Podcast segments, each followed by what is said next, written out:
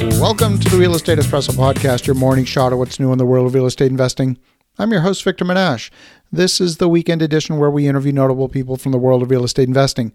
Today is no exception. We have a great guest all the way from Mississauga, Ontario. Welcome to the show, Omar Khan.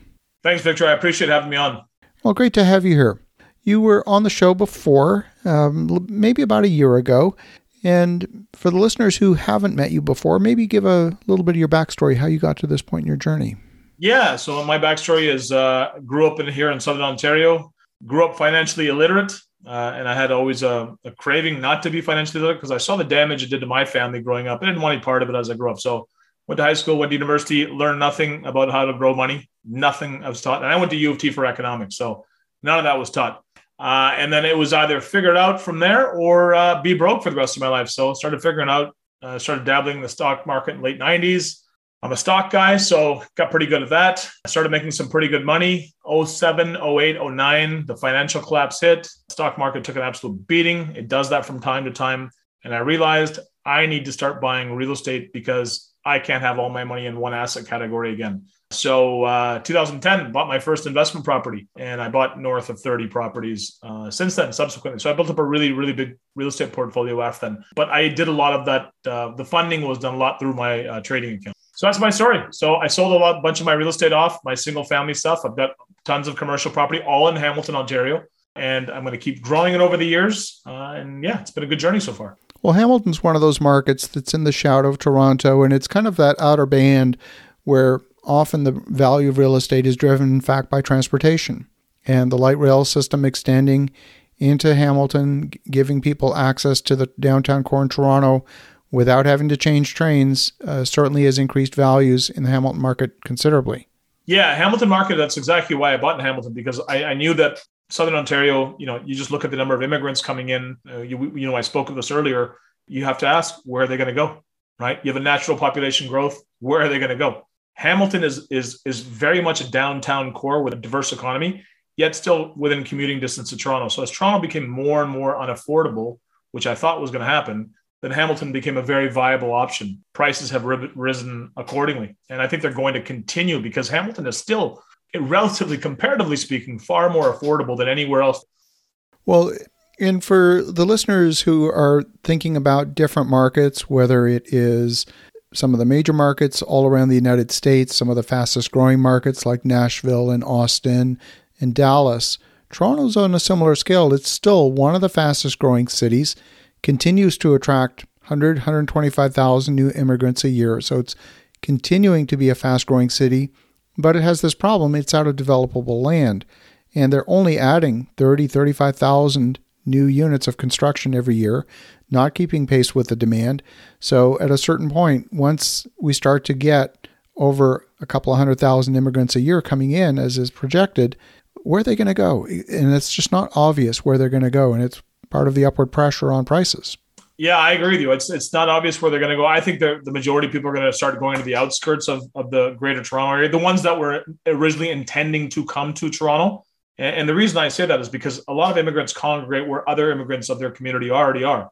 Toronto is very diverse that way. So is Ottawa.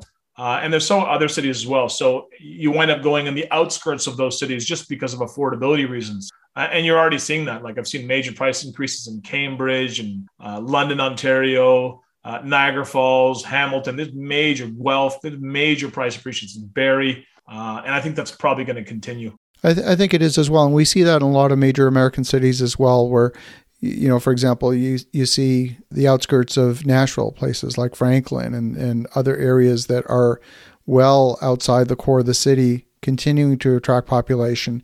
And it's just a, a growing trend uh, in those cities that are really constrained by growth in the core. Yeah, absolutely. So, one of the things that happens, you go through a long period of time where you have year over year increases, you have year over year double digit increases like we've had over the last few years. The memory of 2008 has faded. The memory of the late 1980s and early 1990s has faded. And it's sometimes even explained away. Well, that was a financial crisis. That will never happen again. Or that was yeah, hyperinflation. Right. That'll never happen again. Well, guess what? Here we are. What are the signs that you're looking for of potentially a market correction? If there's going to be a market correction, do you, well, do you think there will be? And if so, what, what would be the signs? Yeah, first of all, uh, the first thing I like it when people say it's different this time. And that I know is never true. It's never different this time. It's always the same as every other time. So now that being said, I don't think there'll be a correction, in, at least in, in, in my market in Southern Ontario, for the reasons we talked about. You simply have too many people coming in and a shortage of supply, uh, and therefore you have a problem. There's an imbalance, even in a rising rate environment. So we know the Federal Reserve in the United States, and we can look at bond rates. Bond rates are already increasing. You know, I've already shown a five, at least five rate increases, maybe even six increase. So the bond market is already pricing in higher interest rates. Okay, that's going to happen. The stock, the, the the the real estate market's a lagging indicator. These haven't taken effect yet, even in spite of increasing interest rates. Though I think um, I think prices in Southern Ontario will, if I don't think they're going to continue increasing at this torrid pace, but I don't think they're going to go down a lot.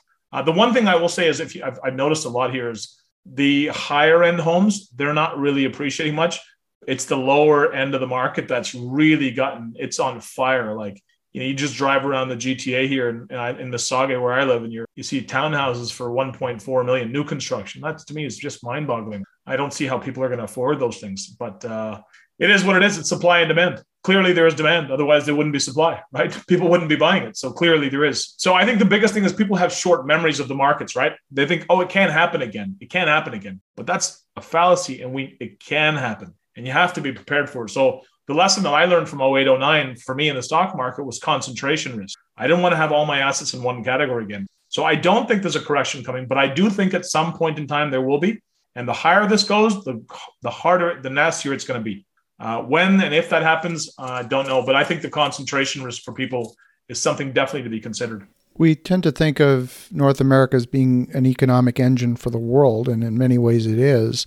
But if you add Canada and the US together, we're 360, 370 million people. That's still only 5% of the global total population. And so all eyes are still on this economic engine. There's still lots of demand for people to move here and participate in the American dream and, and so on. So I don't see the demand for housing decreasing. I, I see the demand continuing to be there, very robust, because these economic conditions are still some of the best places in the world for people to live, for people to invest. And I've traveled all over the world, and there's some amazing places all over the world. But still, this is the place to be yeah, you got law and order here. You have, you know, rule of law is like it reigns supreme. Uh, there's there is corruption in North America like any other place in the world, but it's far lower. You know, there is there is that that, and that's why a lot of people want to come here, and that also keeps real estate prices high because even if you're there's wealthy people from all corners of the world. A lot of them want to be in Canada and the United States because it's a safe haven for their capital as well, right? They know it's safe and secure there. That's we've seen an influx of Chinese investors you know, you see other countries like Toronto, uh, not Toronto, just the Canadian real estate market in general. A lot of it's been driven up by foreign investors, right? Particularly the Vancouver market, right? It's just been without that foreign investor, it'd be a whole different ballgame. I don't think that will subside as well in the future. Canada will continue to attract capital from across the world, as will the United States, because of the stability that they offer. Oh, I think that's a great point. And if you consider, for example, imagine you're a, a wealthy business owner, say from Brazil or yeah, Argentina, yeah, where you're absolutely currency is being devalued at 15% a year. You need a place to park cash that's not going to go negative 15% a year. You would sooner buy a place in Miami and you're happy with 0% return because it's not minus 15 and and 0% return is a is a huge win compared with the alternative. And we often get fixated on rates of return, rates of return, rates of return when that may not be the most important thing for everybody. And there's a different set of math that's being done for people that are coming from different parts of the world. And so you have to understand those market drivers to understand what's driving the demand. I completely agree with you. Yeah, that, I, great point. If you if you're someone from Brazil or Argentina and you want to park your capital instead of having deflation, you know, inflation ravage your purchasing power, you're better off parking that capital there and perhaps even gaining some sort of citizenship or you know permanent resident status because of that's another uh, bonus uh, that it's afforded to wealthy people who come to North America. You know, Canada I know has a program, and I know the United States has a program where you know that to, just to attract that capital. Like for example, if I wanted to go to the United States, I could go. Right, I've got enough capital where I would just go and invest, and I would, I would, uh, you know, most likely get uh, uh, permanent resident status if I wanted to, and and other people around the world can do that. That's a smart move on the Americans and the Canadian government part is is to attract that foreign capital. So yeah, absolutely. Uh, the commercial markets is on something is a whole different ballgame. Commercial markets is uh, is you know that's a tough one because things are changing so rapidly when it comes to commercial properties in terms of you know how we how we how we do retail. You know retail is not what it used to be. So that is one consideration i think that that people should take into account because we're getting way more into uh, into uh, ordering online right? So online retailing is, is skyrocketing. Uh, so if you have a lot of exposure that way that could be another concern uh, restaurants uh, you know obviously the hospitality industry is absolutely pounded i know that i've got a few uh, you know spots that that rely upon i've got you know restaurants so it, it, it's been very challenging for them in this environment so hopefully that's behind us now. But uh, yeah, these are all the concerns and considerations when investing in real estate. I think commercial is going to see a significant comeback, not in the not the way that it was in 2019, but it will it will be different. I was in Houston last week, and I can tell you from firsthand experience that the restaurants are full. I mean, active and full. There's so much pent up demand, and I'm not talking on a Friday night. I'm talking like on a Tuesday night. I mean, the restaurants were full, and I haven't seen that in a little while. I think this, the restaurants that survived are going to be doing a bang up business in 2022 and beyond. It's a good time to be playing offense in that particular industry, at least for the time being. Yes, there was a, a growth in online ordering, but I think there is demand, pent up demand for dining out, and I think we are going to see a significant resurgence in that particular segment. It's experiential. People are tired of takeout. They, they just are. And yeah. I think it's going to be a bit of an interesting play. You've got to segment the commercial products into their constituent components. But if you were to look at the market cycle and imagine for a moment that there is going to be an economic downturn, as there almost certainly will be, mm-hmm. question is who will be impacted and when and and how and what does diversification even look like in the context of a market downturn? What products are in fact going to be countercyclical to the economy? if there aren't any. What What are your thoughts? Yeah, I agree with you. It's only a matter of if, not when, you have a market, uh, you, you, you have a recession. It's guaranteed. We had one in 2020, you know, 08, 09, before that was the last one. They happen and they're going to happen again in the future. Uh, so for me personally, again, everybody's different. For me personally, what I learned from 08, 09, and I'll, I'll do this for the rest of my life, I like to have a, a solid stock portfolio in place to counteract uh, my real estate portfolio because they offer different things in my life. I've got great long-term real estate assets which continually pay themselves off, great hedging inflation, but it's not great for cash flow.